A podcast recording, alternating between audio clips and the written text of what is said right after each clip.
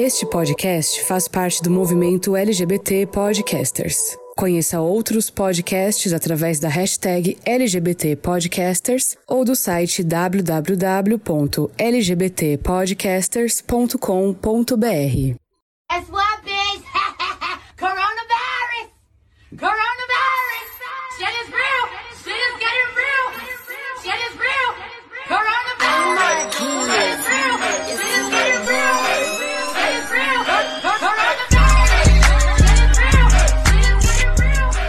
Final de semana foi o rolê da galera com esse, Sangue de com Cristo esse tem poder. coronavírus. Gente, será que eu tô com coronavírus? Deus me livre, Deus te livre, amigo. Zul, Deus nos livre, porque eu abracei vocês no final de semana, né? Pois é, e a Gente, Cardi B aí participou. só nas profecias. E a gente participou de um evento cheio de gente nacional, foi o babado. Eu abracei todo mundo. Ai, como eu sou irresponsável. Ai, amigo, mas sinceramente, eu acho que é o jeito da gente do Nordeste Pernambucano ser caloroso, assim, de abraçar, falar abraçando, beijando. Eu mesmo tentei, mas eu não consigo, não, viu? Não abraçar as pessoas, não ter contato físico com as pessoas. É complicado. Olha, Muito complicado. Primeiro que a gente começou o evento, todo mundo comprometido com álcool gel, né? A não se abraçar com esse tal desse coronavírus, não se beijar, não se cumprimentar, apertar a mão. Quando foi depois do almoço, já tava todo mundo assim, meio que quase tirando a roupa, de tanta intimidade. é um babado, viu? O pernambucano também não perde tempo, já lançou o bregafante do coronavírus. Gente, Cardi B, pernambucana. Quero, amo, sou, curto, faço, escuto. Inclusive, É, né? Tchevchenko e El- Tchevchenko e Eloco são é, empre- empreendedores natos. Gente, demais. E pra vocês Aí, que não assim- sabem, né? Assim, pra quem tá nos ouvindo, hoje a gente tá gravando cada um nas suas casas devido ao coronavírus. Correta, pra gente se proteger uma da outra, que elas são muito venenosas. Não é pelo coronavírus, é pelo veneno delas, minha gente. Pois é, aqui, aqui em Caruaru, tudo amanheceu hoje com clima de Pará. O povo aqui no condomínio passando, tudo já de máscara, aquele babado, aquele teretetei todinho. E tu, Mila, como é que tá teu, teus, teus dias de reclusão? Ai, amigo, hoje, é, primeiro, é, eu queria dizer que eu tô muito ativa. Eu nunca pensei nisso, estar dentro de casa, assim, no meio dessa pandemia, e me deixar tão ativa. Então, hoje, eu tirei o dia para fazer uma vacina boa em casa. Olha, Sangue de Cristo. Foi. Porque não adianta nada, né? Você tá toda no álcool em gel e sua casa tá parecendo o lixão da mãe Lucinda. Aí peguei a... Eu me, abs- Ai, eu me peguei. abstenho, eu me abstenho. Ai, meu Deus, vamos postar uma foto da casa do Drico no nosso perfil para você entender o rolê. Não tem aquele documentário Acumuladores? Pois é. Mas Ah, minha o- casa o é meu- parecida, viu? Aí eu Não, assim, questões, não há julgamentos aqui, só fatos. Olha, Inclusive, o meu. terminei de lavar o banheiro Diz. agora, viu? Conversando com vocês aqui, gravando podcast. Olha, e eu passei o dia hoje dessa segunda-feira, assim, e o final de semana todo recluso, né? Depois do, do evento digital. Hoje é o dia que geralmente eu vou para o Moda Center Santa Cruz gravar stories, fazer meu trabalho de influenciador, mostrando lá produtos e marcas. Eu fiquei em casa. Aí agora à tarde é que eu fui no supermercado, que a gente tem que comer, né? Eu também me precavi de comprar o básico, né? Sempre tendo cuidado de pensar no coletivo, não sair carregando tudo do supermercado, para o preço não aumentar, para não faltar para quem não teve agilidade ou tempo ou a grana de comprar de uma vez. Então, assim, tem que pensar no coletivo no meio disso tudo. Mas aí eu fui, é, fiz umas comprinhas, porque já tinha acabado um- uma série de coisas aqui na minha casa, e vim para casa. O dia inteiro, assim, no computador, recluso, não fui pro Moda Center, fiquei aqui nessa coisa. E estamos levando, né? Ô, amigo, tu que trabalha com esse negócio do Moda Center, como é que tá o pessoal lá? Como é que tá fazendo a prevenção? Tá fechado? Como é que tá? o- Aham. Olha, é, a administração está divulgando vários conteúdos nas redes sociais. Hoje a feira foi mantida é, e a prefeitura da cidade, a prefeitura de Santa Cruz do Capibaribe, com as associações industriais, associações comerciais e a administração do condomínio Moda Center, eles estão agora, eu acho que nesse horário, assim, final da tarde, todos em reunião para discutir as ações que vão ser feitas, né?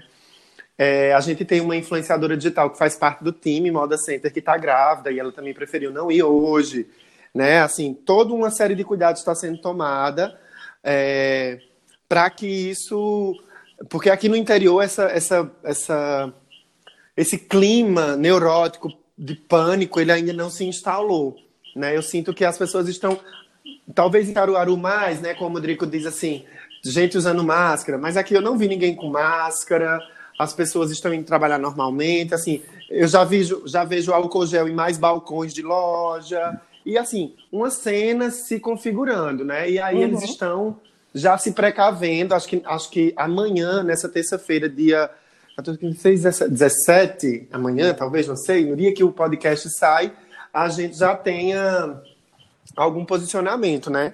Dessas instituições, porque a economia toda responde pelo rolê do Moda Center. Mas Sim. vai dar certo, vai ser bom, vai, vai ser legal para todo mundo, espero. Pois é, Drico, e, o- cadê e você, quais amigo? foram e quais foram os assuntos que geraram da semana passada pra cá, do nosso último episódio pra cá? O que é que gerou essa semana?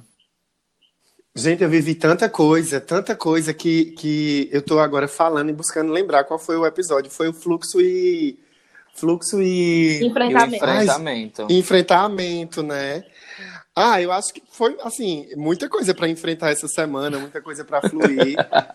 É, e, assim, a gente enfrentou a produção do digital, né? Que foi um rolê de, de pré-produção muito intenso, junto com o Antônio e Evelyn, do, do Digischool e tal, lá no Armazém da Criatividade. Para mim foi mais ou menos isso. Eu assim. acho, eu acho assim que a semana já começou com o fervo do The Circle Brasil sendo lançado na Netflix, né, amiga? Ah, sim. Eita, correta, correta. Eu comecei a assistir o primeiro episódio e já amei, né? Olha, eu, Eu devorei assisti. todos. Eu também. E outra coisa, eu tô muito chateada com isso, por me devia ter lançado tudo de uma vez, porque eu não aguento esperar, gente. Eu não aguento esperar. Eu não assisto novela direito, porque eu não gosto da enrolação. Aí vem a dona Netflix e fica mandando. Quanto mais, né, Mila? pedaço. Oxê. É um babado. E aí, pra quem não tá entendendo nada, o The Circle Brasil é um reality show que na sua primeira versão é, teve a sua versão é, Americana. americana, mas assim, pra pra quem não sabe, o The Circle é gravado na Inglaterra. Eu li alguns artigos que apontavam pra isso. E, e mesmo tendo essas versões americanas e, e brasileiras, né, o, o rolê é todo gravado na Inglaterra, inclusive os nossos brasileiros é, que participaram dessa primeira edição do The Circle Brasil, eles viajaram, passaram um tempo confinados antes das gravações, porque eles passam por uma série de, de uma bateria de entrevistas e tal, para saber se eles de fato cumprem um perfil de entrada no reality. É um reality bem interessante sobre quem influencia quem. Não tem a participação direta do público externo, é, são eles por eles se influenciando entre si como um- uma bolha, né, um grupo normal, um grupo social. E aí toda quarta-feira saem episódios, é, quatro episódios, pra gente assistir e descobrir quem foi o grande influenciador ao final do The Circle. E aí a gente tem um recadinho bem massa relacionado a isso, né, Drico? Eita, chama o recado.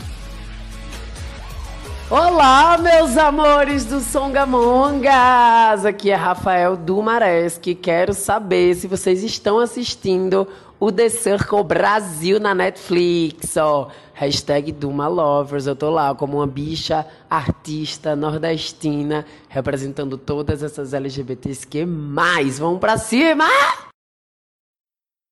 Minha gente, que auge! Imagina que a gente tem um áudio da Du Maresque maravilhosa, dona, é, é, depois da Caia Conk, é claro, dona de Natal, gente, maravilhosa. Du, um beijo. A gente vai ficar aqui na torcida. Tomara que o episódio de amanhã não tenha sua explosão, meu Deus! Estamos Tá loucas muito aqui na torcida. Estamos sim, com certeza, inclusive questões. E vocês sabiam que, que eles não sabem quem ganhou até, o- até o último episódio ser lançado na Netflix? Eles estão assistindo junto. E é, que luxo. Nossa, a produção desse programa é babado, viu? Pois é, o, o Acho que eles ganhador. podem ter gra...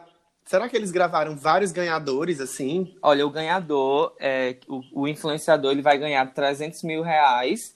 E, Hum. e assim, é, a gente ainda não conhece bem a dinâmica do programa por ser novo, né? Esse reality. Então, até o final, eles não sabem quem é o grande influenciador. Possivelmente eles já sabem, evidentemente, quem, quem são os finalistas. Aí, de repente, ali, quem de fato é o influenciador, eu acho que, eles, que é o que eles não sabem ainda. Pois é, ai, Talvez tenso demais. até- talvez eles até gravem o final depois, né? Tipo, depois de todas as gravações, que ficarem os finalistas, aí eles gravem a final depois, com todo mundo junto, todo mundo reunido. Será? gente, é. várias Tipo uma teorias. festa. É. Ah, arrasou. Pois muito bem, eu sou Rodolfo. Aqui no Instagram vocês me encontram como RDOFO. Eu sou Mila Vasconcelos. No Instagram você me encontra como arroba Mila Vasconcelos. No Twitter a mesma coisa. Oi, gente linda, eu sou o Drico, vocês já sabem, arroba drico.oficial, Drico com K, por favor, não se esqueçam de fazer amizades sinceras. E agora no Twitter, viu? Muito bem. Essa voz aí por trás é o Dito, né?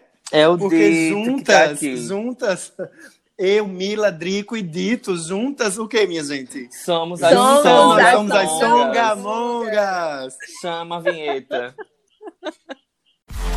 Songamongas. Songamongas. Songamongas. Songamongas. Songamongas. Songamongas. Songamongas. A partir de agora. A partir de agora. A partir de agora. A partir de agora. Songamongas. Pois é, minha gente, hoje o episódio ele é um episódio especial. A gente gravou ele em várias partes. É, a gente vai ter ah, o prazer de, de compartilhar com vocês o momento que a gente viveu com o pessoal do evento digital. Eles fizeram algumas lives para fazer o esquenta do evento que aconteceu nesse último sábado. E nós fomos os primeiros convidados para estar fazendo esse esquenta. E nesse sentido, o evento digital chamou a gente para discutir sobre podcasts, né? Que mídias são essas? Que, que, que novo jeito de consumir conteúdo é esse? Que não é tão novo assim, mas que no Brasil do ano passado para cá estourou. E aí a gente foi convidado junto com o pessoal do podcast Ouvi Dizer. E aí vocês vão conhecer também mais um podcast dentro desse episódio de hoje. E logo após a gente tem algumas sonoras que a gente gravou no, durante o evento que aconteceu no último sábado, né? Com o pessoal Sábado, dia 14 de março. isso, com o pessoal que estava gerando os conteúdos das palestras e tal. E foi um conteúdo muito massa que a gente aprendeu bastante sobre mídia social, sobre criatividade, que para mim foi o melhor. E, tipo, deixou. E, querendo ou não, todo ano, já é o quarto ano do digital, e todo ano a gente volta com um gás do digital de querendo produzir conteúdo, sabe? É tipo uma, uma, uma gotinha de esperança de que esse ano vai dar certo. E, por Que mim, massa. eu tô, tipo, amando, já tô super produtiva, já fiz altas coisas. E vocês? Eu também. Vou dar uma melhorada muito no meu Instagram pessoal.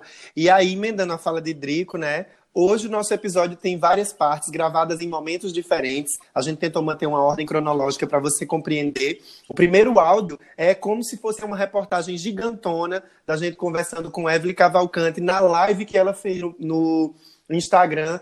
É, é arroba evento digital. A gente conversou aí, como o Eurico falou, com mais uma equipe de podcast, a, a galera do Ouvi Dizer, e depois a gente tem é, gravações das sonoras que a gente fez lá no evento. Então, essa live foi antes, depois teve o evento, e agora a gente está aqui juntando tudo numa sopa, numa feijoada de conteúdo para distribuir isso para vocês. Pois é, e sem esquecer que para os fãs do BBB, Neto Lima com as tretas do. BBB da semana. Isso. Pois é, gente, sem mais delongas, vamos lá para a live do digital.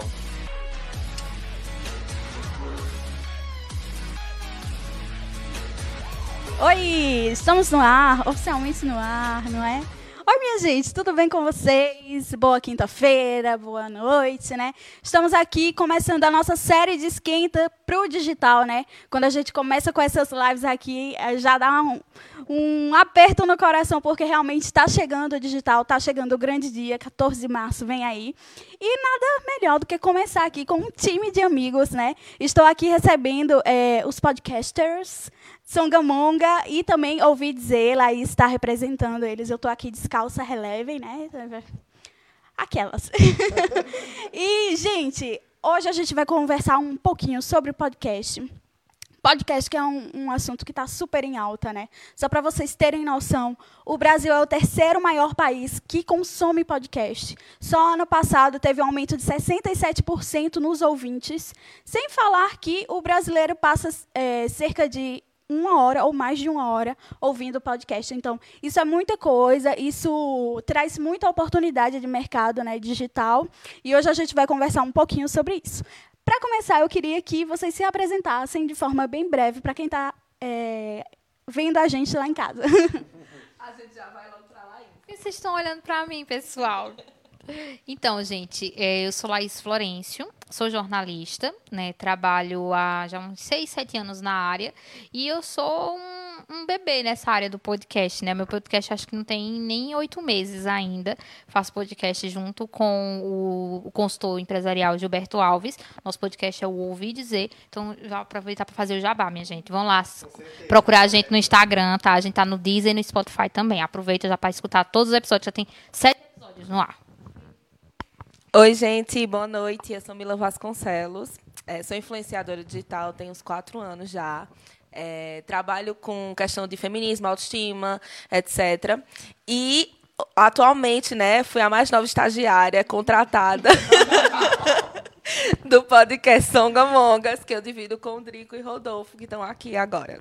Muito bem.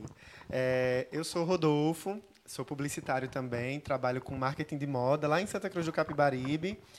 E faço parte do time né, do Songamongas. A gente já está indo para a segunda temporada, estamos presentes em vários streamings, né, que vocês podem depois conhecer. Acho que Drico vai dizer isso com muita propriedade, porque é ele quem posta, quem sobe todos os, os programas, os episódios.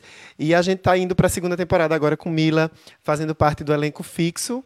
E acho que Drico fala bem assim, afiado sobre o que é o conteúdo do Songamongas, que acho que né, depois. Mas é isso, eu sou essa pessoa. Oi, gente linda, eu sou o Drico, arroba drico.oficial, por favor, sigam no Instagram. Já começamos a Eu influência, né, o amiga? meu, o meu arroba. Pois é, amiga, perdeu a hora. É Olha assim, só, é assim. eu também faço parte do time do Songamongas. É incrível é, compor o primeiro podcast LGBT do Agreste com tanta força, com tanta garra, com tanto empenho como a gente faz. É, recentemente é, é, tivemos a honra, estamos participando do, do- da rede de LGBTs Podcasters Nacional. Inclusive, um abraço para todos eles, que eu tenho certeza que estão vendo a gente agora. E é isso, nosso rolê é esse, falar né, do ponto de vista LGBT para qualquer pessoa ouvir e, e se encantar com o nosso universo. Antes de dar andamento aqui às perguntas, vou dar um oi aqui para o pessoal que interagiu com a gente. Johnny está parabenizando a gente pela transmissão. A Bia mandou um tchauzinho. Tchau, Bia. Continue assistindo até o final. gente, é, agora me contem, como foi que vocês se descobriram nesse universo de podcast? Como foi que vocês passaram a consumir podcast? Então, é, eu comecei, né, o meu primeiro contato com podcast foi basicamente no meu emprego, porque eu sou radialista. Então, o podcast está tudo a ver com, com. Eu sou jornalista e trabalho em rádio, sou radialista também. Então, tem tudo a ver, né? A gente usa da mesma atmosfera para produzir o podcast. Então, foi o meu primeiro contato, né? Foi a primeira coisa, assim, que eu descobri esse planeta. E acabei me apaixonando, porque apesar do, do podcast ter muito do rádio, ele é muito diferente do rádio né? É uma coisa totalmente nova e que eu acho que, como eu digo, quem é picado pelo bichinho do rádio nunca mais sai dele. A mesma coisa é com podcast. Ninguém sai mais do, do podcast quando você ou começa a ouvir ou quando você começa a produzir. Bom, no meu caso, é, eu já era ouvinte de vários podcasts. Eu é, sempre saio para caminhar com a minha cachorra. Todos os dias eu escuto um podcast. Quando estou lavando louça, fazendo uma faxina, eu escuto podcast. E aí, quando eu descobri que Drico e Rodolfo faziam um podcast, é claro que eu fui logo me enxerindo, né, para tentar é, produzir com eles esse conteúdo massa. E hoje Subiu gente- até uma tag, né, amiga? Exatamente, fiz propaganda de tudo. E é isso, eu sou ouvinte há muito tempo e aí apareceu a, oportun... apareceu a oportunidade. Eu não, eu não me ofereci, eu me ofereci de jeito nenhum, é, para produzir esse conteúdo com os meninos e aí tá dando certo até agora. É, eu comecei a, a conhecer a, a história do podcast com o Café Brasil, que é um podcast bem veterano, assim, na cena, né, na podosfera, que é de Luciano, esqueci o sobrenome. E o que era bacana é que ele fazia muito bem produzido, com trilha, com coisas assim muito rebuscadas. E eu gostava demais, assim, era, era como se fosse o programa de rádio, né, que você falou, é arquivado. E outra coisa que eu gost- gostava é que ele publicava o áudio e o texto, né, ele redigia tudo. Então eu ia lendo e ouvindo, às vezes eu precisava sair do computador, ia fazer alguma coisa, e aí eu percebia, ah, eu também posso consumir sem precisar estar lendo. Então tinha vários recursos eh, super bacanas e aí eu comecei a conhecer por aí. Eu lembro, eu tenho essa memória afetiva do podcast e fora que o conteúdo dele também é muito apurado. Até hoje, assim, eu gosto de ouvir de vez em quando o, o Café Brasil. Eu conheci a Podosfera, assim, rapidamente, para poder aprender inglês, quando não tinha nenhum, é, nenhum podcast ainda em português. Eu assistia, Chique, eu ouvia... e elegante. Eu ouvia o Delilah, que foi uma Vanguarda. indicação. Mas aí depois, é, quando, quando começou a surgir lá o Mamilos e tal, os primeiros podcasts, é, eu comecei a consumir e virei, assim, esse consumidor nato. E aí, quando, quando deu esse boom, né, que a Evelyn falou no início do, do- da live aqui agora com a gente, quando deu esse boom ano passado, é, a gente já estava meio que se preparando. Na verdade, eu me preparei psicologicamente e joguei para Rodolfo, porque todo mundo diz que a gente é irmã, primo, parente de alguma coisa, mas não somos, né? Os cachinhos. E aí a gente resolveu se arriscar e fazer como tantos outros do Sudeste fizeram, né? Pegando celular, gravando, editando ali no seu computador, no, no- no material que tivesse. E hoje a gente está aqui, né? Nesse rolê com a digital.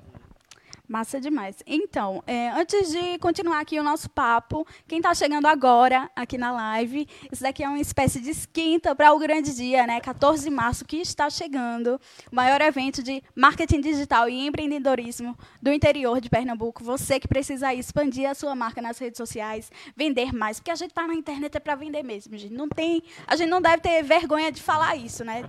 Tem que deixar muito claro Criar os nossos pra engajar, objetivos. né? Exatamente. Então, esse evento é para você.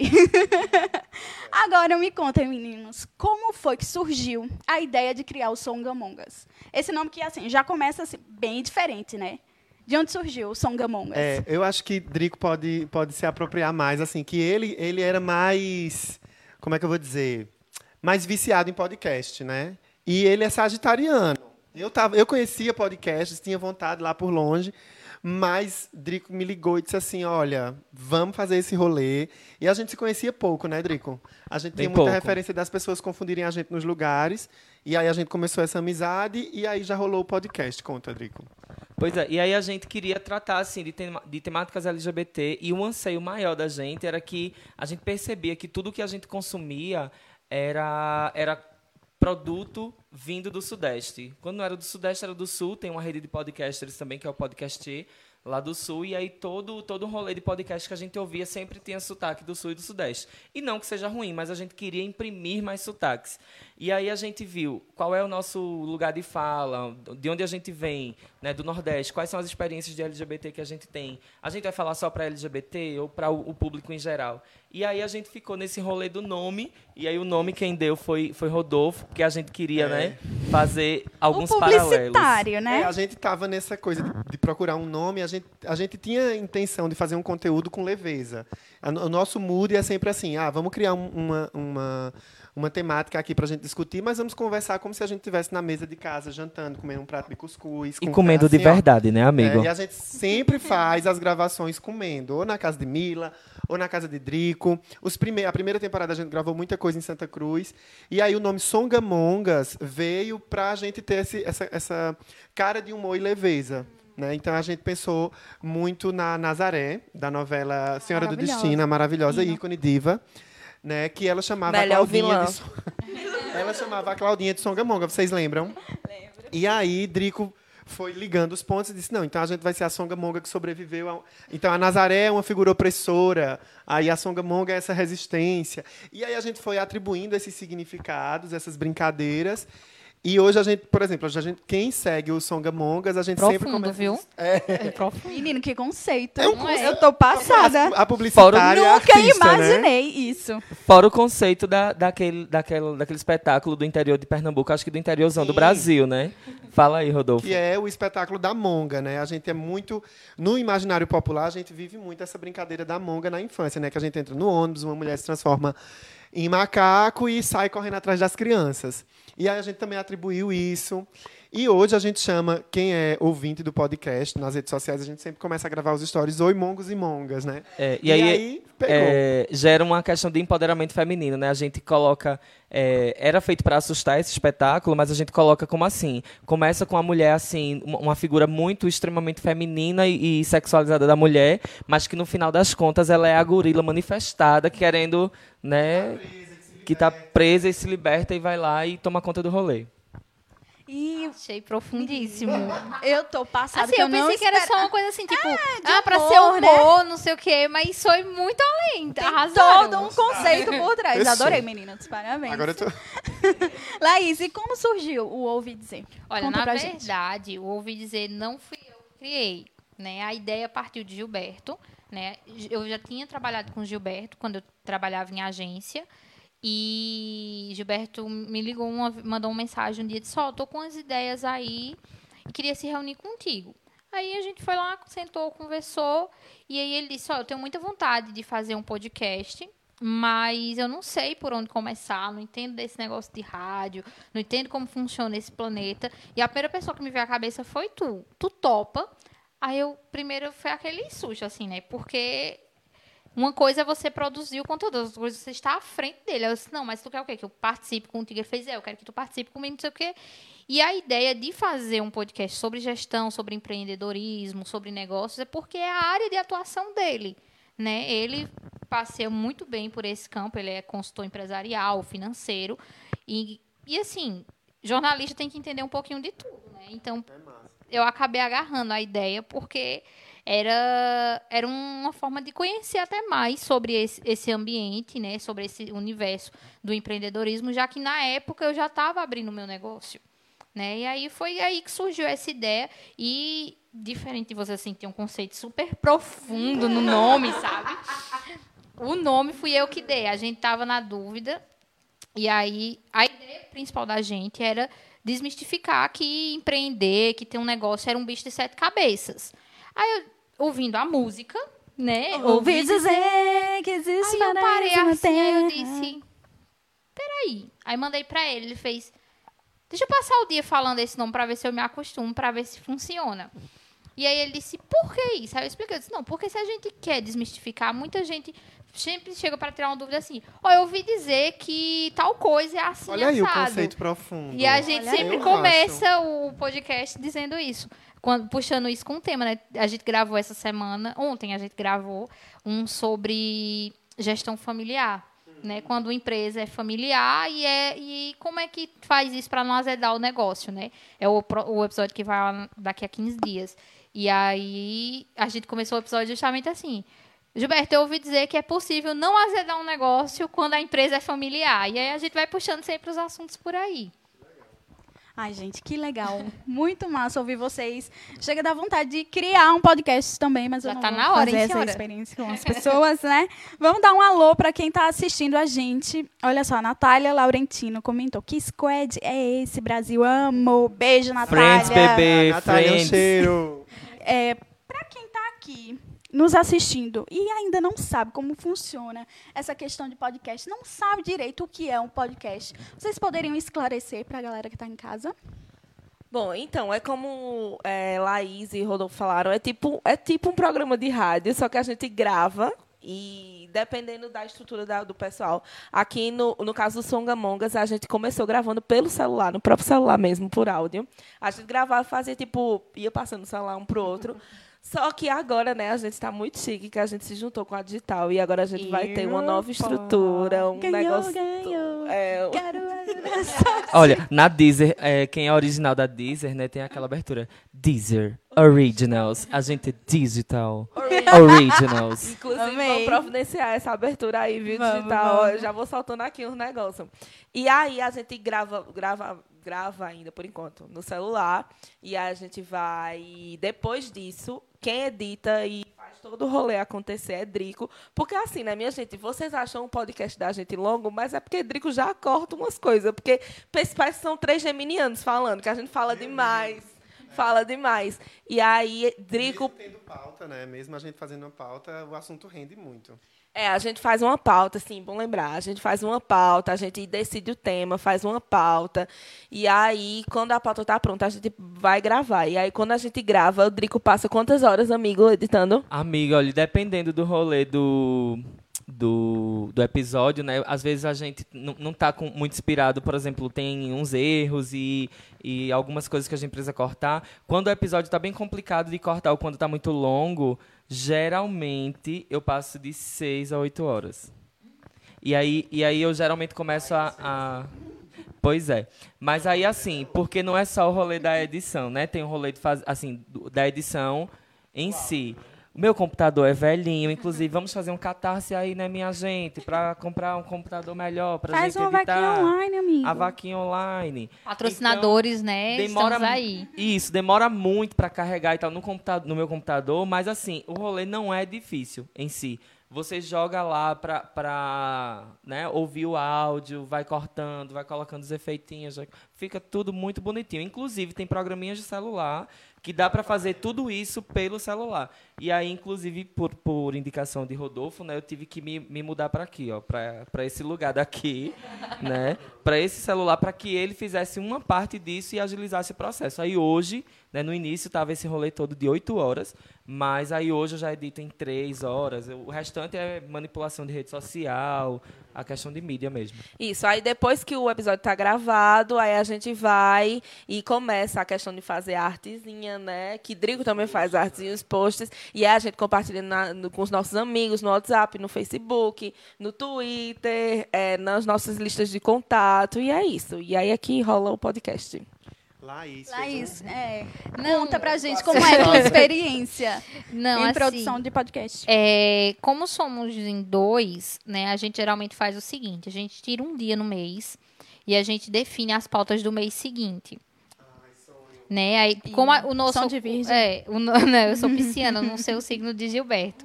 Aí, assim, a gente é, libera o podcast a cada 15 dias. Então, isso já dá uma facilitada. A gente não tem podcast toda semana, então o conteúdo é menor, a quantidade de coisas para produzir. Arregaçou tudo já de semanal, amiga. Pronto. Aí a gente define as pautas do mês seguinte e nessa reunião a gente já marca uma data para gravação. Geralmente são três pautas por mês, duas, três pautas por mês, dependendo de quantas semanas o mês tiver. E a partir daí, o que, é que a gente faz? A gente grava todas as pautas num único dia. O nosso podcast tem mais ou menos 30, 40 minutos, 45 no máximo. Então a gente grava duas, três pautas num único dia para a gente ter mais dinamicidade, né? Sai, fazer as coisas mais rápido. Depois do áudio, do áudio gravado, a gente divide. Cada um edita um por, um por vez. Eu edito é, é dessa semana, Gilberto edita da semana Então vocês têm duas 15 pessoas dias. na edição.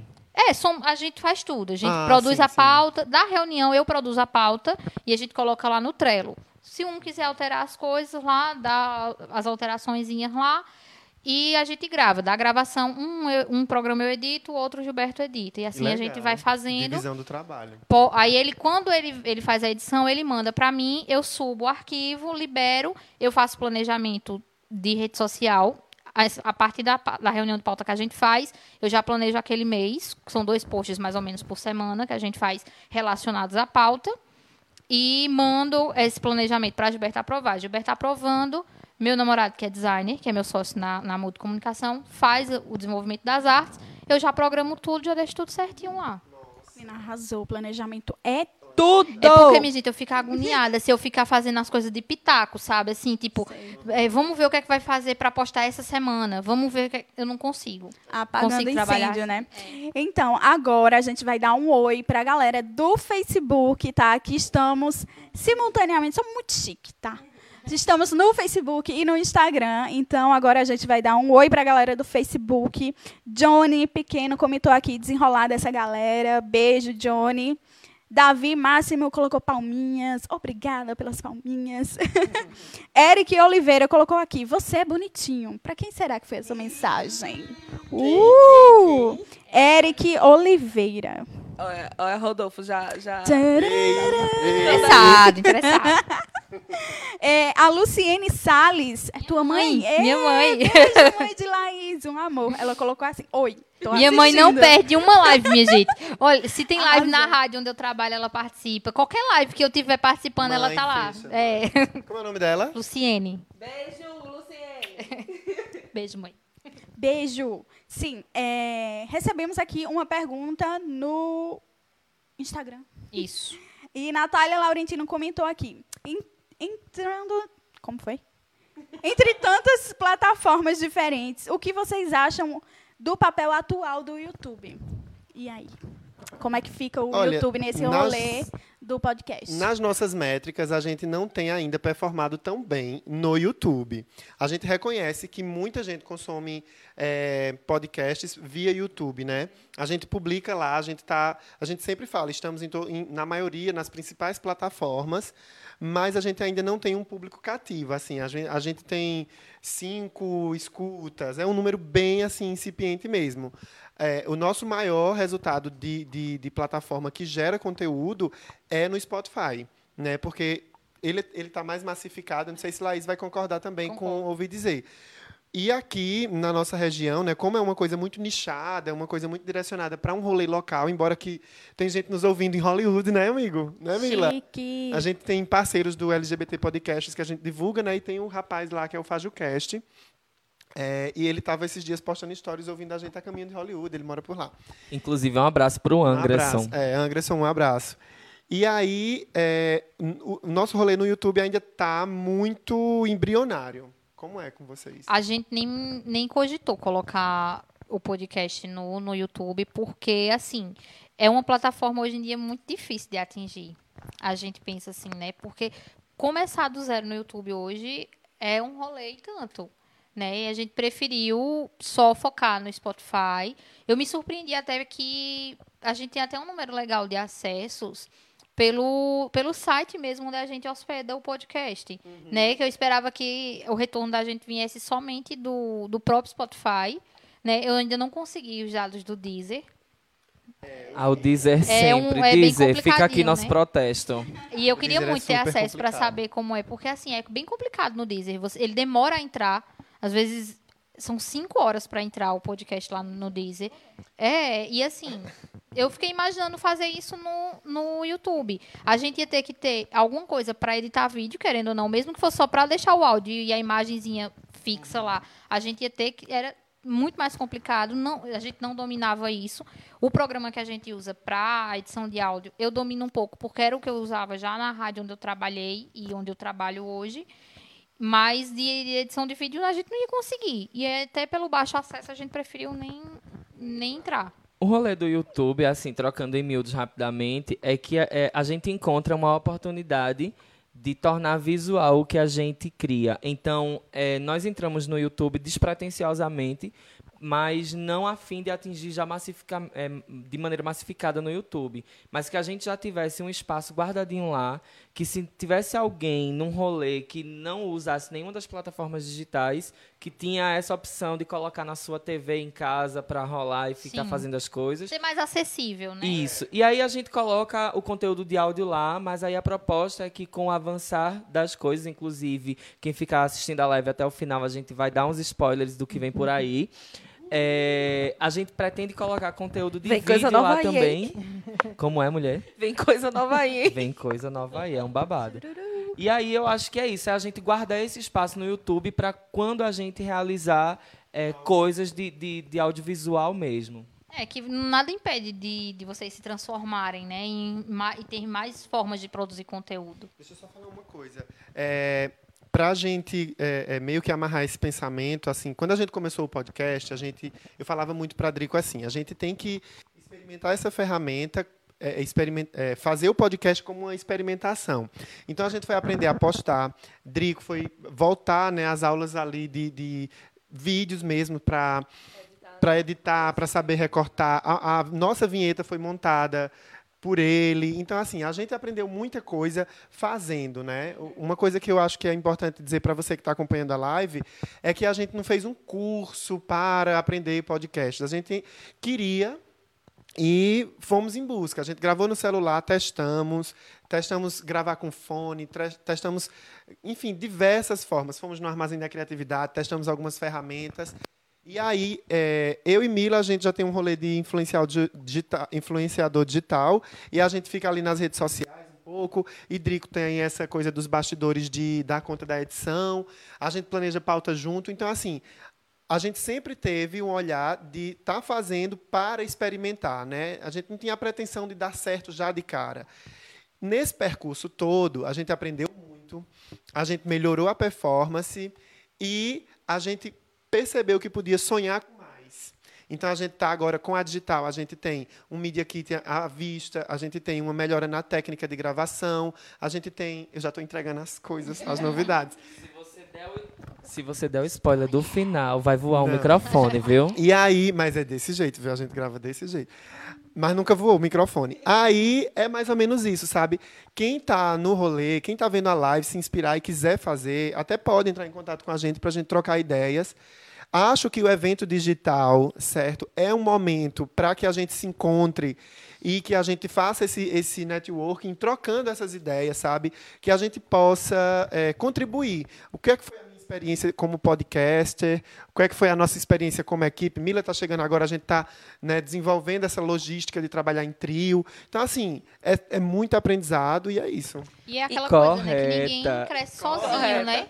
Ninguém cresce sozinho. Vocês precisaram um do outro para montar esse quebra-cabeça que é o podcast de vocês. A mesma coisa foi eu e Gilberto. A gente, ele tinha o conhecimento mais técnico de, de, de- da temática que a gente aborda. Eu tinha a coisa mais do produzir, de, de colocar em prática ali o áudio, a edição e tudo mais. E a gente tá tocando. E eu acho bem importante falar sobre isso também, porque, como falado no YouTube, eu acho que os maiores youtubers do Brasil não começaram com estrutura maravilhosa, toda certinha, né? A gente vê aí grandes youtubers brasileiros que começaram, tipo, com uma câmera na frente da O Whindersson janela. que o diga, né? E a mesma coisa com o podcast. A gente vai começando assim, ah, porque o pessoal fica, é, fica pensando que é, não, é, que é difícil, mas não é difícil. Mas, tipo, para começar, é ok você começar com o celular, você começar gravando o áudio, de, captando seu áudio de um jeito. E com, ah, como você vai crescendo, à medida que você vai crescendo, você vai melhorando nas técnicas e entre outros. À medida que o podcast vai É crescendo, vai entrando dinheiro, você vai melhorando o equipamento e assim vai. O importante, na verdade, é não deixar de fazer, né? É. Por medo de não dar certo ou por não ter o equipamento ideal. É muito massa estar trocando essa ideia aqui com vocês a respeito disso, de empreendedorismo, porque isso é empreendedorismo, né?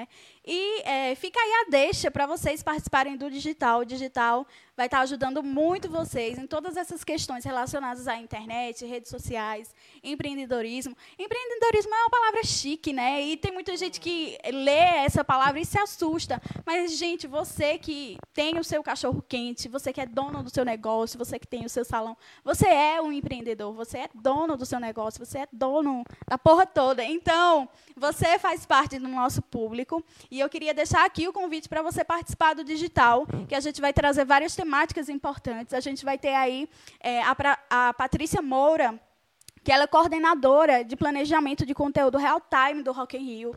Então, a Nossa, galera que cuida ir. aí, que participa de coberturas de eventos, a gente tem muitos eventos aqui na região, né? São João, Carnaval, enfim, festas privadas.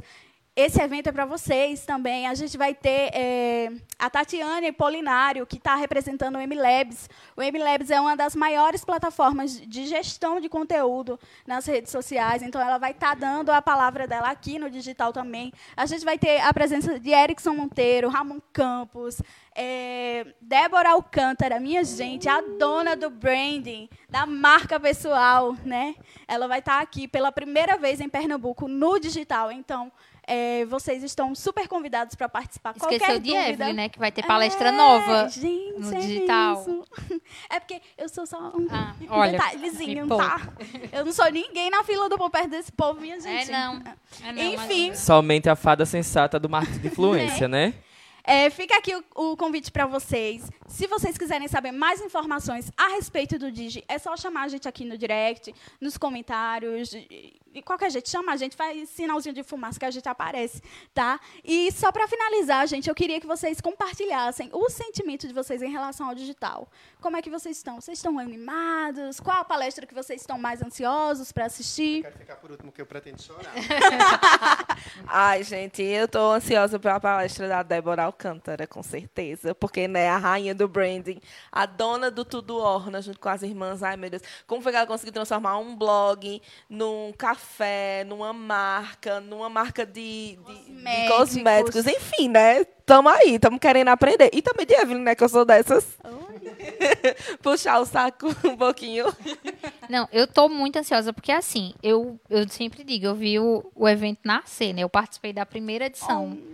Na segunda, Eu também. eu já, na segunda eu estava trabalhando na agência, na Dual Comunicação, e já trabalhava na assessoria. Aí ano passado eu fiz parte do staff, esse ano vou estar de novo. Então, assim, é uma coisa muito bacana e e realmente assim, minha gente, né, puxando o saco nem nada, mas o digital ele dá um start assim na sua cabeça muito grande.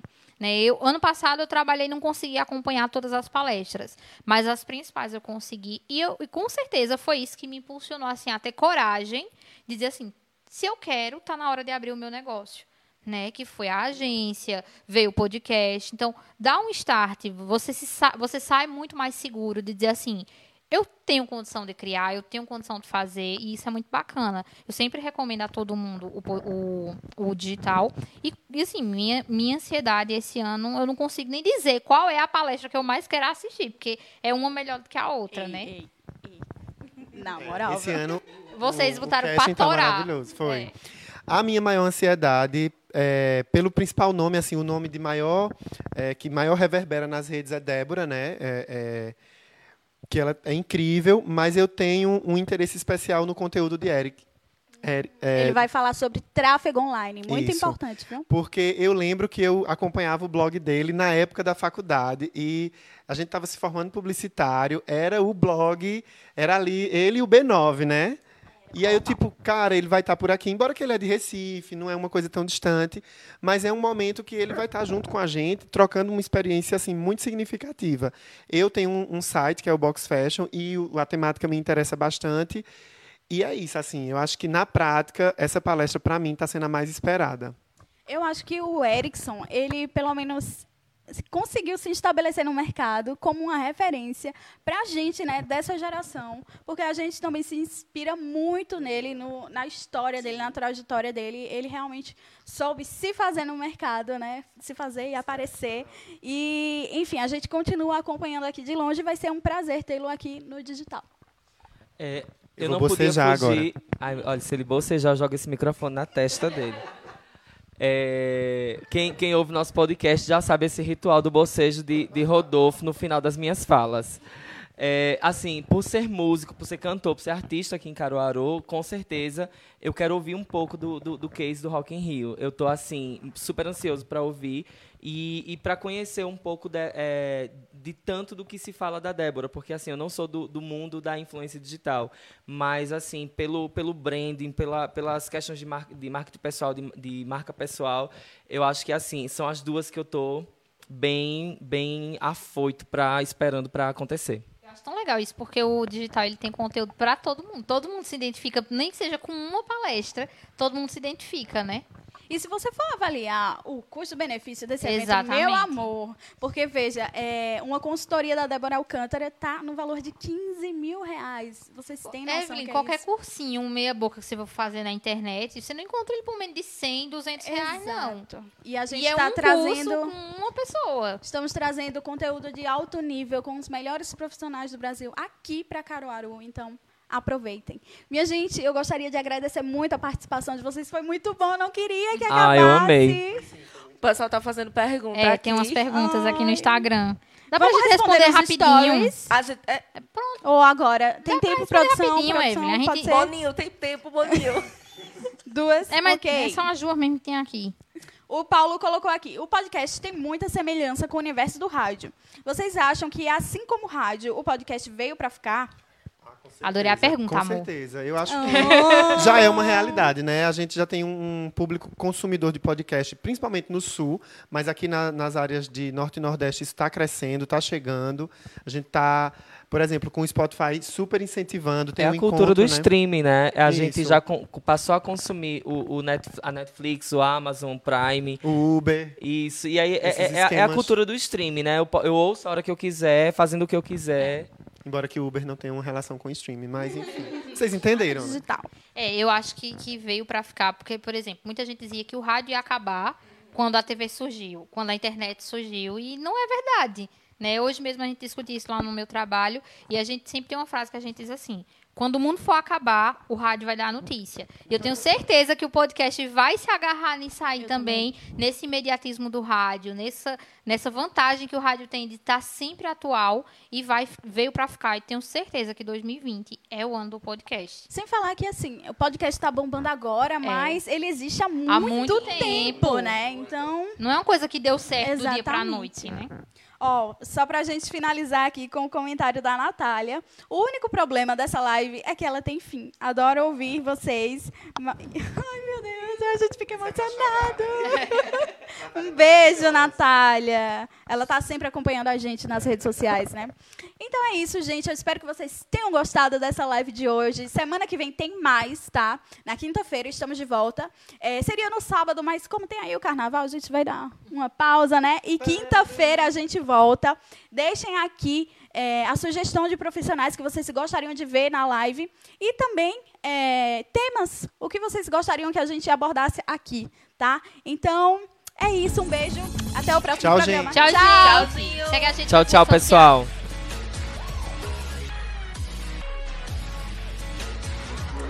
Então, gente, essa, essa live do digital foi tão legal, né? A gente poder trocar experiência, principalmente com outros podcasts daqui de Caruaru. A gente saber o processo de produção, como é a criação do podcast e também fomentar, né? O pessoal a criarem podcasts aqui na cidade, porque é importante. A gente precisa de sotaque no podcast, na, no- na podosfera em geral. Com certeza.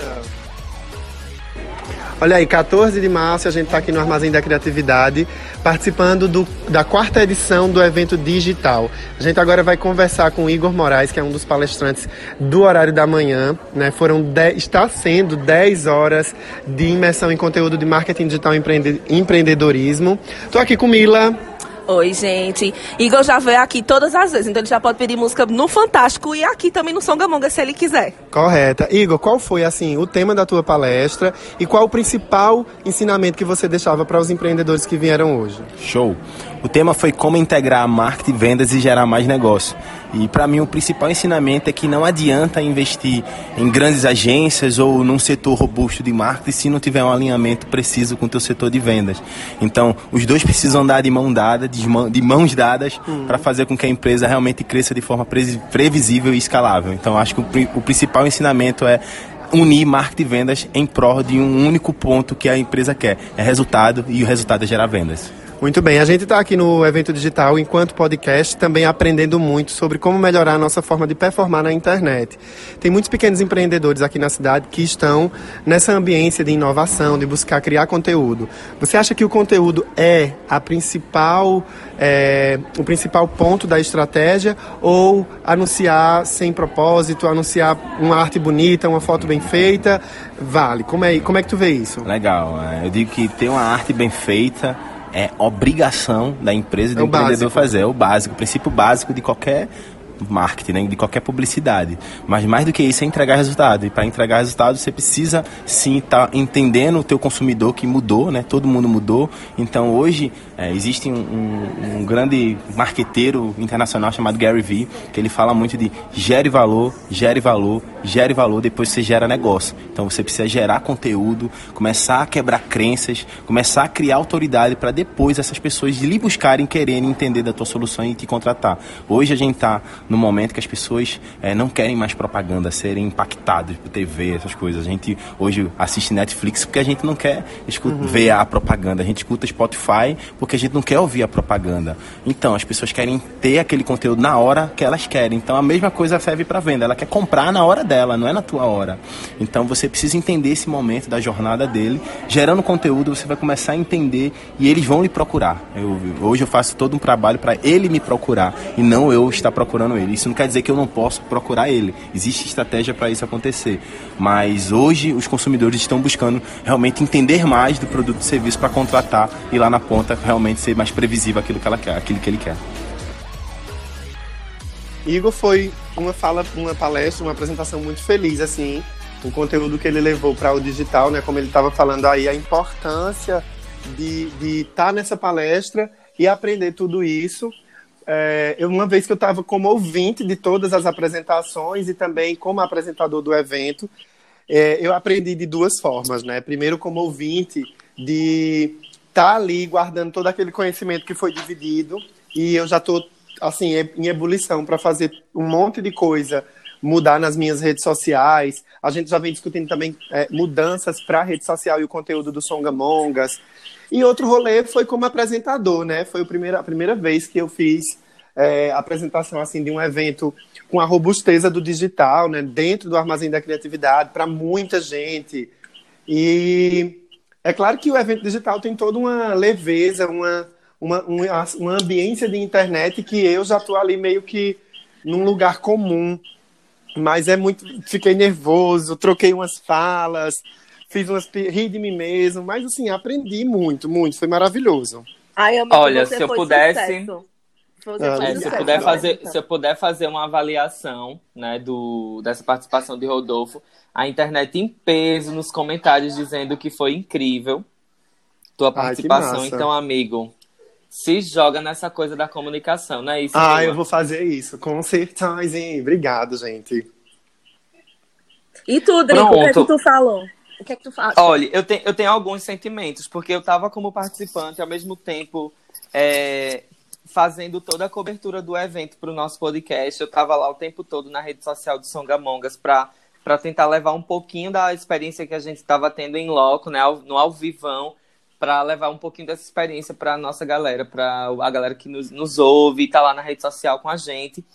E, e aí, assim, para mim, eu tive totais ganhos. Assim, ao mesmo tempo que eu estava lá participando, tendo as dicas, eu estava, inclusive, aplicando essas dicas, fazendo todo, toda a história da cobertura real time, né? Como, como a gente aprendeu com Miss Moura, maravilhosíssima.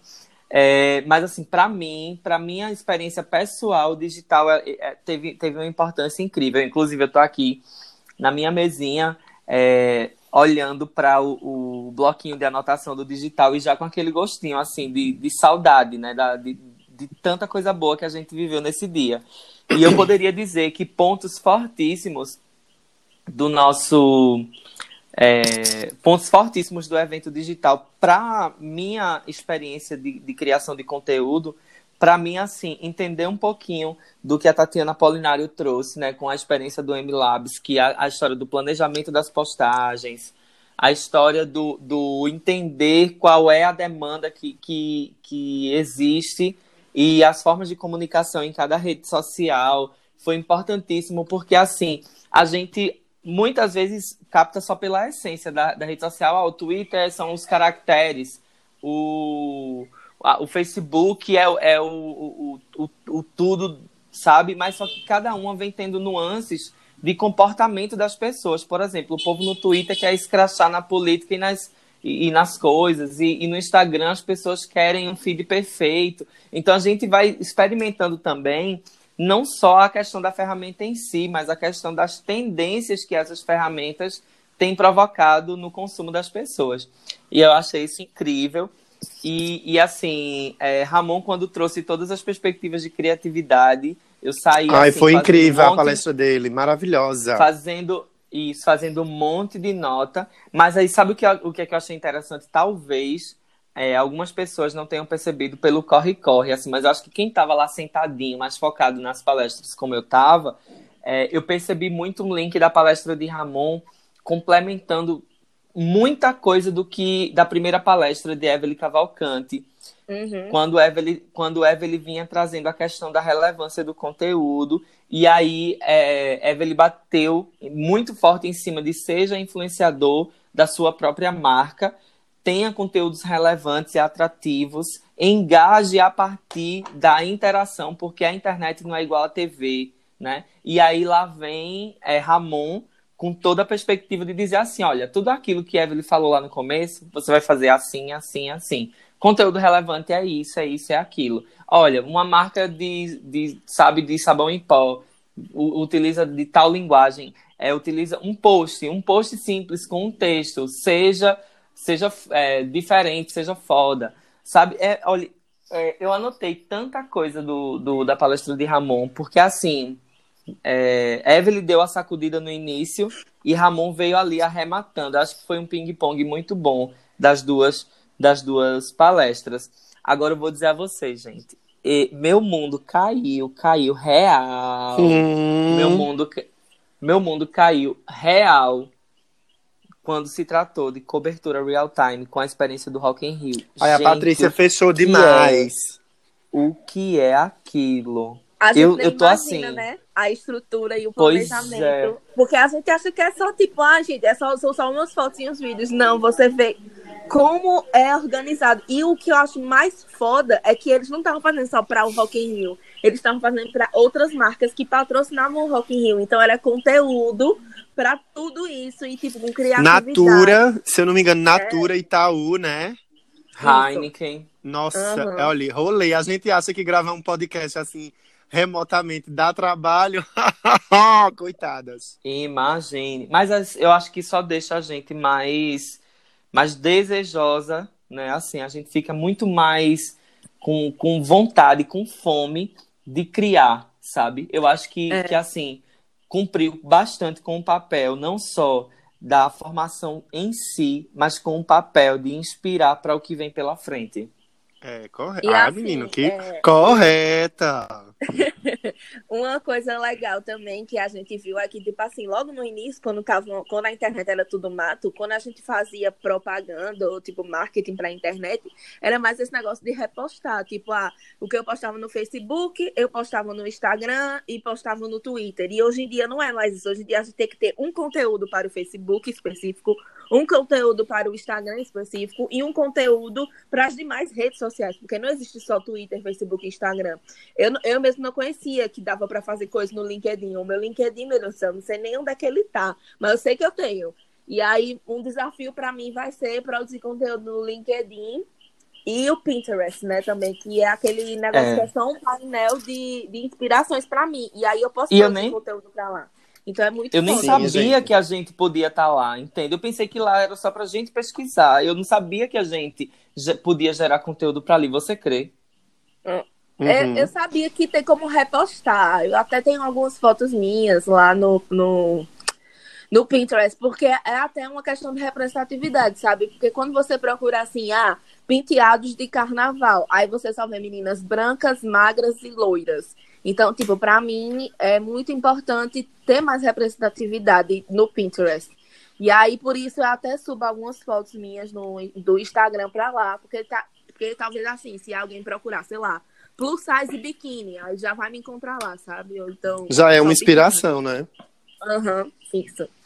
Pois é. E aí, assim, olha, a gente já tem hoje o lançamento. Exatamente no dia de hoje, a gente escancarou a nossa vida no Twitter. Quem quiser nos achar no Twitter, vai encontrar lá no arroba Songamongas, não tem ponto. E aí já é o momento que a gente já faz o jabá, né, gente? A gente está no Twitter como arroba Songamongas. Vocês podem nos encontrar no Instagram com conteúdo mais visual, é, no arroba songa.mongas, porque o domínio Songamongas no Instagram ainda não é nosso, mas, meu amor, aguarde, Em Porque será. será. Porque será. E aí, no. YouTube, é, no YouTube nós estamos como podcast Songamongas, estamos aí num planejamento muito doido para gerar um conteúdo de alta qualidade para o YouTube. Nossa, Possivelmente- é muito louco. Eu tô louca. Possivelmente no segundo, possivelmente no segundo semestre vocês verão nossa carinha é, no YouTube com uma força maior. Rodrigo, e agora, depois do digital, que elas estão com sangue nos olhos, viu? Elas estão Aham. manifestadas. Ai, nossa, vem segundo semestre, show Vem coronavírus. segundo. É. E aí, agora a gente tem com o nosso querido colunista Neto Lima todos os babados do BBB dessa semana. Porque, gente, é o coronavírus no meio do mundo, a casa sem saber de nada e a resenha comendo no centro. A u- Inclusive, teve- falando em coronavírus, a Globo suspendeu as novelas, que tipo, eles estavam gravando, né? Suspenderam as novelas. E eu acabei de ler aqui, não sei se é verdade, pode ser fake news, que eles vão falar com o pessoal do Big Brother sobre o coronavírus e como eles podem se proteger lá dentro. Então, tipo, vai ser pela primeira vez que o Big Brother vai ter a interferência externa. E eu quero saber como é que eles vão fazer isso. Nossa. Menina, isso vai gerar um babado. Gente, Vai. que babado. Tô aqui com o cu na mão. Pois é. Neto, e aí, o que é que rolou essa semana no BBB?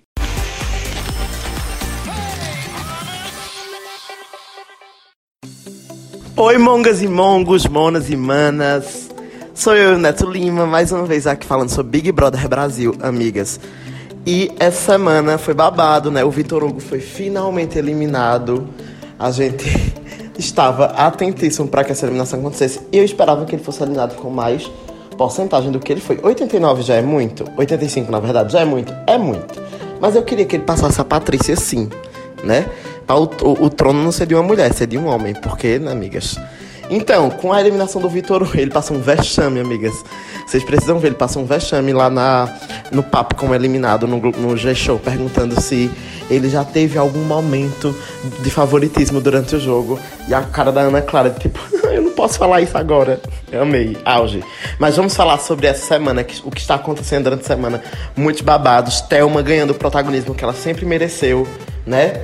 A Marcela e o Daniel, que na verdade a mãe e o filho Estão se lascando cada vez mais, perdendo vários seguidores nas redes sociais. A Marcela já perdeu mais de 600 mil seguidores. O Daniel já perdeu pra lá de 30 mil, porque ele já não tinha muito. Mas aí, todos os dias eles não estão ganhando seguidores, eles só perdem. E vamos falar primeiro do que aconteceu, né? Teve a prova do líder. Foi uma prova de resistência babado. Ficou o Prior e a Rafa Kalimann ali pra decidir quem era o líder. E o Prior ganhou, infelizmente, porque, gente, não aceita essa torcida gigante do Prior. O Prior tá ganhando uma torcida. Me lembra muito o Dourado do BBB 10, que começou bem, sofrendo muito hate, né? Sofrendo muito hate aqui fora também. E lá dentro da casa, rejeição, rejeição, rejeição. E aí deu no que deu, vocês sabem, né? O Dourado ganhou e a gente veio de uma edição que Paula ganhou. Então, assim, a Paula é nitidamente. Do, as pessoas, os, os torcedores do Prior são nitidamente torcedores da Paula. Só podem, porque eles têm o mesmo perfil. Nojento, escroto, enfim. É, o Prior ganhou a liderança e a Rafa foi pro paredão. Por quê? Porque na liderança dessa na prova do líder dessa semana, o primeiro eliminado, o primeiro que saiu da prova do líder, e a penúltima a sair, no caso a Rafa, e o Babu, o Babu foi o primeiro a sair, já estavam no paredão, mas eles só ficaram sabendo disso no dia da votação. Mas aí a semana se desenrolou, teve a prova do anjo, que foi tipo decisiva na, no, no, no que o jogo, no que aconteceu durante, o, durante a semana no jogo. Por quê? A prova foi em dupla, Daniel e Ive ganharam. E eles colocaram é, a, a Thelma e a Fly Slane no castigo do monstro. E a Thelma ficou muito puta com isso. Porque, no entendimento da Thelma, eles teriam menos afinidade com a Mari, por exemplo, pra botar a Mari, do que botar a Thelma. E a Thelma dizendo que não, não via mais eles como aliados. E a Thelma tá dando um show de sensatez, amigas. Que, por mim, ela assumiu o primeiro lugar na minha torcida, que antes era da Gisele. Mas aí a Gisele tá tão perdida, junto com a, a Marcela, com a Ive, com o Daniel. A Ive teceu comentários muito preconceituosos essa semana. Falou da, do, do pentezinho de, do pente de cabelo do Babu. Diz quem é que penteia o cabelo com uma coisa dessa? Olha, só ladeira abaixo a Ivy. E o Daniel continua com as punições ridículas dele, né? Que ninguém tem mais paciência. Eu não sei como é que o Daniel ainda está no jogo, como é que as pessoas não botaram ele no paredão. Eu acho que as pessoas têm medo que o Daniel seja forte, porque ele veio da casa de vidro, né? E essa história de casalzinho com a Marcela, que eles sabem que, que, que, o, que o Daniel entrou com essa informação de que a Marcela tinha muitos seguidores, então talvez eles tenham um pouquinho de medo de se voltarem contra o casal. Mas e aí, o Prior tava lá prometendo colocar o Daniel na- no paredão, todo mundo com. Só, eu só comemorei o, pare- o- a, liderança do Prior porque eu achei que ele iria colocar o Daniel no paredão, mas o Prior cagou no pau e mandou o Pyong, né, pro paredão. Mas eu já chego nesse babado do, do, do paredão. Por quê? Essa semana tiveram algumas situações que dividiram a casa, né? A, a Flyslane ficou muito próxima da Marcela, ninguém entendendo nada, enquanto a Thelma chorava com o castigo do monstro, que foi cruel. É, a, a Marcela falando com a Flyslane, conversando com a Flyslane, deixando a Thelma sozinha. E isso formou um trio muito forte: Thelma, Rafa e Manu, que atualmente são a- o meu top, é o meu top 3. Thelma, Rafa e Manu. E a Thelma sempre também muito próximazinha do Babu ali, né? É, falando que se ela ganhasse o anjo, ela daria pro Babu, porque o Babu já deu o anjo pra ela. Enfim, umas articulações assim muito inter- interessantes. A Thelma ganhou muita te- muito tempo de tela, que isso é importantíssimo pra quem assiste Big Brother do sofá. Ela ganhou muito tempo de tela, teve VT sobre ela, teve briga com ela, teve momento que ela chorou. Enfim, e aí nessa semana a Thelma foi a, a participante do Big Brother que mais ganhou seguidor. É babado, Thelma tá numa crescente aí interessante. Mas falando sobre o paredão, é, os, os anjos Eve e Daniel Chernobyl, né? Chernobyl, é, mandaram, deram a imunidade pra Gisele e não era, não foi muita surpresa pra ninguém que eles deram a imunidade pra Gisele. Pyong, na festa, olhou pra o Prior e disse: Me bote com o babu. Pyong se acha demais.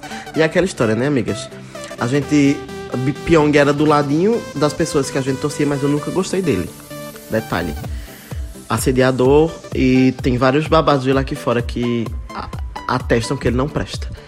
E aí teve, chegou o dia do paredão no domingo. Ive e Daniel deram um anjo pra Gisele. O líder Prior cagou no pau e deu o, o, o- e deu a indicação. Indicou pro paredão o Pyong ao invés do Daniel. E teve a votação da casa, né? Avisaram, o Thiago Leifert avisou que a Rafa e o Babu estavam no paredão já por conta da prova do líder. E finalmente teve a votação da casa que acabou que o, o- a Flyslane recebeu sete votos e foi pro paredão junto com esses outros três. Só que aí teve a, pro- a prova do bate e volta e a Flyslane se livrou fazendo um paredão só de pessoas do camarote. Que ninguém mais fala disso, mas é Babu, Pyong e Rafa Kalma. Minha torcida demais assim é pro Pyong sair. Quero muito que o Pyong saia. Porque a gente até combinou, né, amigas? Vai o Guilherme depois vai o Pyong. E eu acho a Rafa Kalman sensatíssima. E eu não, eu não gosto muito do jogo, do jogo do Babu, porque tem hora que ele acerta, tem hora que eu digo, poxa, Babu, perfeito. E tem horas que o Babu caga no pau falando algumas frasinhas meio merda. Mas, é, entre os dois, eu prefiro que o Pyong saia, que o Pyong teve muito mais desvio- de caráter do que o Babu, na- no meu ver. E é isso, eu não sei se vocês estão com essa mesma percepção que eu. Nesse momento, pra mim, Manu, Rafa e Thelma são as minhas favoritas. Em primeiro, Thelma, em segundo, Rafa, e em terceiro, Manu. Não gosto do Prior, gente. Pelo amor de Deus, eliminem o Prior. Eliminem o Prior. Eu quero muito um paredão de Prior e Rafa Kalimann, porque eu acho que o Prior não resiste a um paredão com Rafa e nem a um paredão com Manu. Então vamos torcer pra esse paredão acontecer. Mas também vai ser um paredãozão, zão, zão, assim, de milhões de votos. E agora que a gente tá em quarentena, as pessoas vão ter tempo, né, de votar. Porque tá todo mundo aí com o babado meio que é, se privando, né, de sair de casa por conta do coronavírus. Inclusive, gente, Ont- é, na segunda-feira teve o, o Thiago Leifert entrou no programa ao vivo para explicar aos participantes o que estava acontecendo aqui, aqui fora, coisa que jamais aconteceu assim, deles darem explicação do que tá acontecendo aqui fora, para contar do coronavírus, do Covid-19, né, explicar o que é que tá acontecendo, como é que eles têm que se pre- prevenir, para eles poderem ser é, in- influ- influenciar as pessoas que estão aqui fora também a se cuidar, porque o brasileiro tá, né, saem fazendo o mesmo caminho que a Itália fez, que os países da Europa fizeram, de não respeitar a quarentena. Mas enfim, paredão formado, minha torcida é para que o Pyong saia e que a Rafa volte maravilhosa, ganhe o líder, indica o Prior.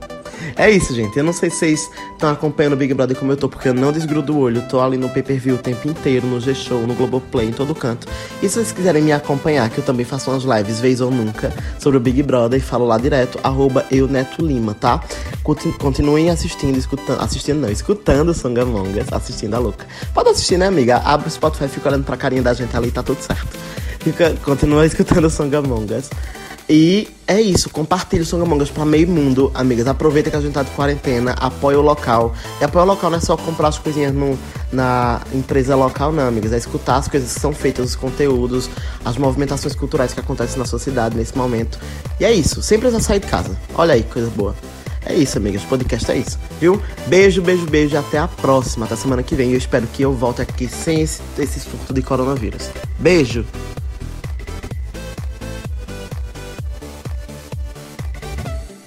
Ai, que massa. Esses comentários de net sempre muito loucos, muito bem-vindos, acompanhando tudo que tá rolando aí no Big Brother Brasil, né?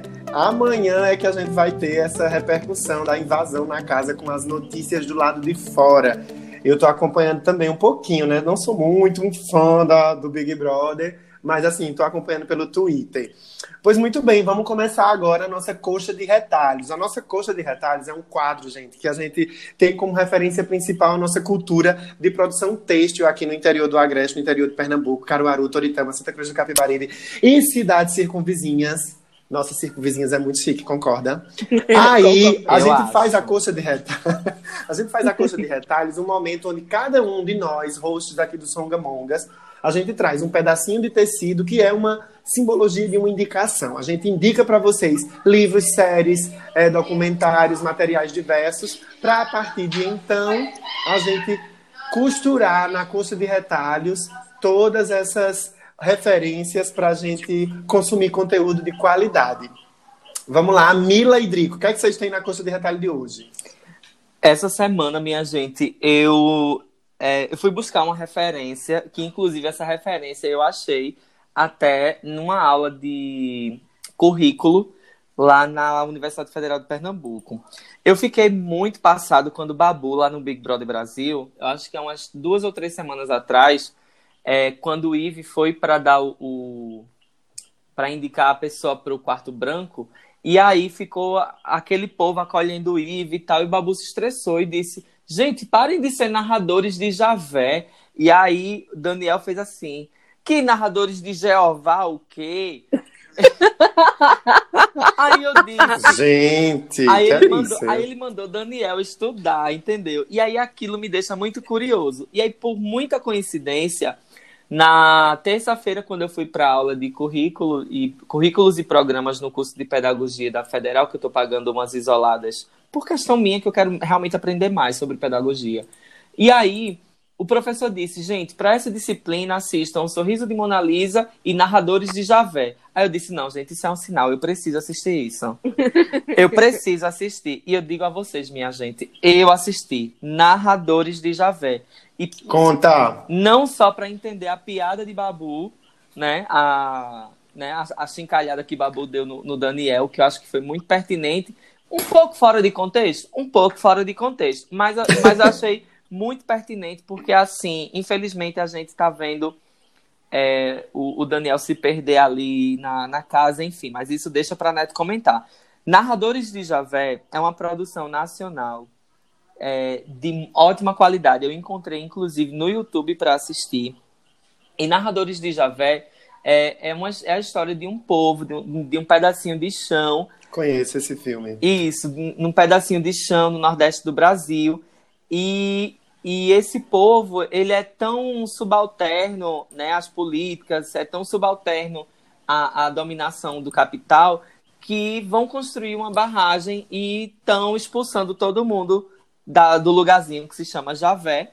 Estão expulsando todo mundo para poder, porque Javé vai, vai ser inundada. E para Javé não ser inundada. Ah, eu já assisti esse filme, Uhum. acho que na, Já. no colégio. Eita, que Ah, massa! Eu conheci agora e já amei, porque me, me- eu gosto tudo muito que se assemelha com Morte e Vida Severina. Morte e Vida Severina eu já assisti tanto, minha gente, que eu já sei as falas, as músicas. Quando eles vão falar, eu falo antes. É aquele babado.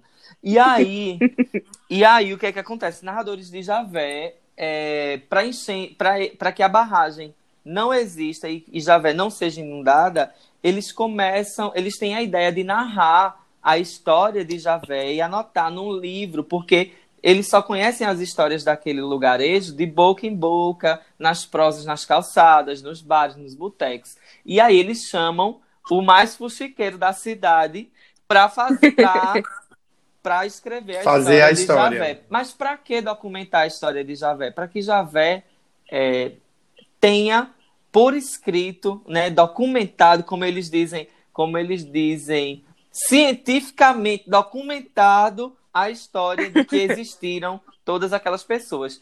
E aí o que é que acontece, né? É, a crítica que eu acho que Babu fez é que quando, quando Eve começa a chorar e todo mundo vai para ao redor de Eve, é como se é, parecesse uma cena da história de, ja, de Javé. Que quando esse fuxiqueiro, que era desprezado por todo mundo, começa a escrever algo importante para a cidade, todo mundo vai atrás querendo contar uma beirinha da sua história para aparecer no livro. Então, assim, é, eu acho que a comparação foi essa, né? De, de supervalorizar uma pessoa e o drama de uma pessoa. Eu acho que.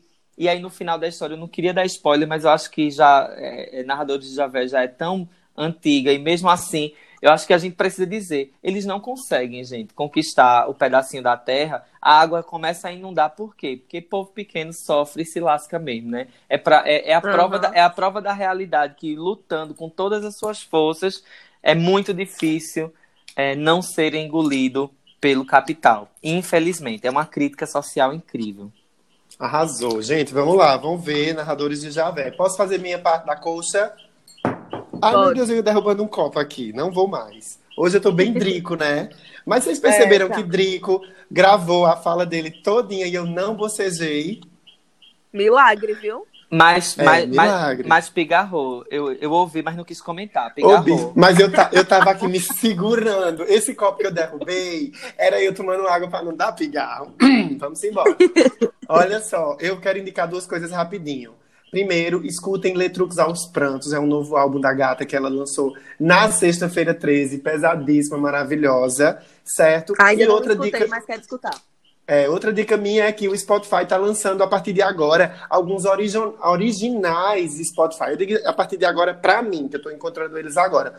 E eu tô vidrado num original Spotify que chama Horóscopo Hoje. Todos os dias tem uma narra- um episódio dos, dos astros para cada signo. É incrível. Pronto, terminei minha coxinha de retalhos. Gente, vocês lembram que semana passada a gente comentou sobre Titi Vidal e ele já buscou uma concorrente para minha diva?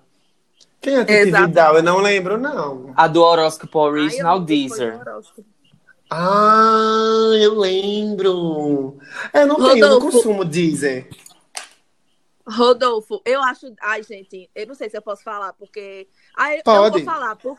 porque o Deezer nunca gostou da gente, então eu vou escolher ele aqui mesmo. Esculacha, Eu acho a amiga. plataforma- Eu acho a plataforma muito confusa, muito complicada, não é fácil de mexer. Enfim, não gosto do Deezer, desculpa. Só, eu Ô, mulher, pra- só Olha, pra- o Deezer, pra ver o Deezer, o Deezer e o Claro Music, que é um, um- um streaming de música da Claro. Aí, tipo, você assina um plano e ganha lá o acesso ao streaming gratuito.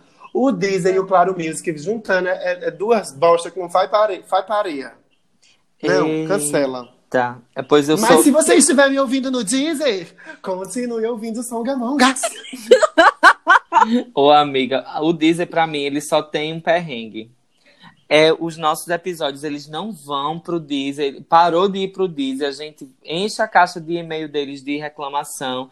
E aí agora, né, a gente teve uma dica aí de uma pessoa que eles, quando a gente reclama no Twitter, eles vão em cima do problema resolver. Então, vamos fortalecer lá o Twitter Songamongas pra gente ter uma forcinha de reclamar através da- do nosso perfil lá no Twitter. Corre- Eu vou- E aliás, estamos no Twitter, né? Vai, Mila, desculpa, I'm sorry. Eu vou ir reclamar no Twitter do Songamongas e no meu pessoal, né? Porque quanto mais reclamação, melhor, pra ser notado mesmo. Muito Ai, bem, deixa, manda o arroba. Deixa eu só dizer a última coisa antes de Mila dar o pedacinho da coxa. É, a única defesa que eu faço da Deezer é que eu, como sou usuário Team, a Deezer dá o prêmio para todos os usuários Team. Então eu uso, é. eu uso sem pagar nada adicional. Eu consumo músicas pela Deezer, eu consumo meus podcasts favoritos pela Deezer. Então, assim, minha experiência de consumo na Deezer não, não rola BO. Mas a experiência de produtor na Deezer tá deixando a desejar. Deezer, te amo, mas te odeio. Ah, pois eu sou Deezer, usuária da só te odeio e te ignoro. Eu sou usuária da Deezer também. Eu sou usuária da TIM, tenho Deezer de graça e pago o Spotify. Pronto, digo mesmo. É péssimo. Mila, só. tua coxa, teus retalhos. Vamos lá, meu retalho vai para uma série documental da Netflix É, eu não sei se as pessoas. Eu sei que poucas pessoas. Eu não sei, assim, né? Tipo, tem gente que acha que é coisa de carniceiro, mas enfim. Eu adoro série documentais de casos de polícia e de coisas babadeiras, que, de crimes que aconteceram nos Estados Unidos, enfim, no Brasil também, mas geralmente eu consumo mais os de fora. E aí o nome da série documental se chama é, Caso Gabriel Fernandes, que é contando Nossa. a história. É, que é contando a história de um menino que ele, eu sei que vai ficar meio pesado, mas é porque é importante, é uma crítica social bem legal. Mas é de um menino que ele foi assassinado pela mãe e pelo companheiro da mãe. É, ele tinha oito anos na época. E aí você imagina como o sistema de proteção à criança dos Estados Unidos é falho e cheio de defeitos. E eu sei que é importante a gente falar sobre isso, porque a gente fica sempre botando. É, metendo pau no sistema jurídico do Brasil e a gente nem imagina que os de lá de fora é, são do mesmo jeito, sabe? Então, assim, era uma criança que ela sofria violência em casa, ele saía na rua, ele ia para a escola com marcas de agressão e tudo. É, Nossa! e sistema- isso, exatamente. E o sistema não fazia nada, sabe? O conselho tutelar lá, tipo, super aquém, sabe? Tinha visita de assistente social que tomava a palavra da mãe como a lei, não queria ver a criança, não via a criança, não via nada, aí pensava que estava tudo certo. E aí a criança, Ixi. infelizmente, isso. E aí a criança, infelizmente, precisou morrer para que fosse é, gerada Uma discussão em coisa pela cima. mídia. Isso. Pela mídia e pela população que se revoltou, obviamente, com, com o caso. E aí, sabe o que é mais foda? É que depois que teve isso. Ah, antes de eu falar uma, uma coisa, é dizer que foi tão sério isso, gente, tão sério, que quando foram. Quando isso foi para julgamento, eles foram para julgamento a mãe, o companheiro da mãe e os quatro assistentes sociais. do- Vixe. Então, tipo assim, foi uma coisa inusitada e um, um acontecimento muito legal. E aí, o que é que acontece? Que apesar de toda essa comoção, uma semana depois aconteceu outro caso parecido. Então, assim, é para mostrar como o sistema muitas vezes é falho em relação a muitas coisas. E que não é só aqui no Brasil, é em qualquer país. E é isso, essa é a minha curso de retalhos. Mas vamos Como é o nome da série? Como é o nome da série? É o caso Gabriel Fernandes. Não. Um abalo, minha amiga. Arrasou. Findamos? Findamos, mas não esqueçam de interagir conosco nas redes sociais. A opinião de vocês vale muito. Aprendemos muito isso no, no digital. Já sabíamos, mas reforçamos que vocês, né, nossos queridos ouvintes, nossas monguinhas e monguinhos, é, que são responsáveis por gerar toda essa manifestação política pela via sonora nos streamings. Então, Chique não, chique. pois é, Inclusive, amiga. se tiver escutando a gente, marca a gente pra gente repostar, pra gente saber. Vezes- Arrasou, Mila, que ideia ótima. É, porque a gente às vezes fica até impressionado quando uma pessoa diz assim, ah, menina, eu escuto demais vocês. E a gente diz assim, como assim tu escuta? Eu não sabia disso. Então, assim, É, grava um, grava um escuta- story. Grava um né? stories, mulher, no carro, na rua, na fazenda, numa casinha de sapê. Marca a gente, marca o Songamongas e é isso. É isso. Então, de buenas, é, estamos aqui nos despedindo, porque agora a gente vai cuidar cada um da- do seu isolamento, né, nega? Vou voltar pra minha sopa de cebola. Eu vou voltar pro meu banheiro. Um cheiro pra todo mundo e até a próxima semana. Cheiro, gente. Um beijo. Boa semana.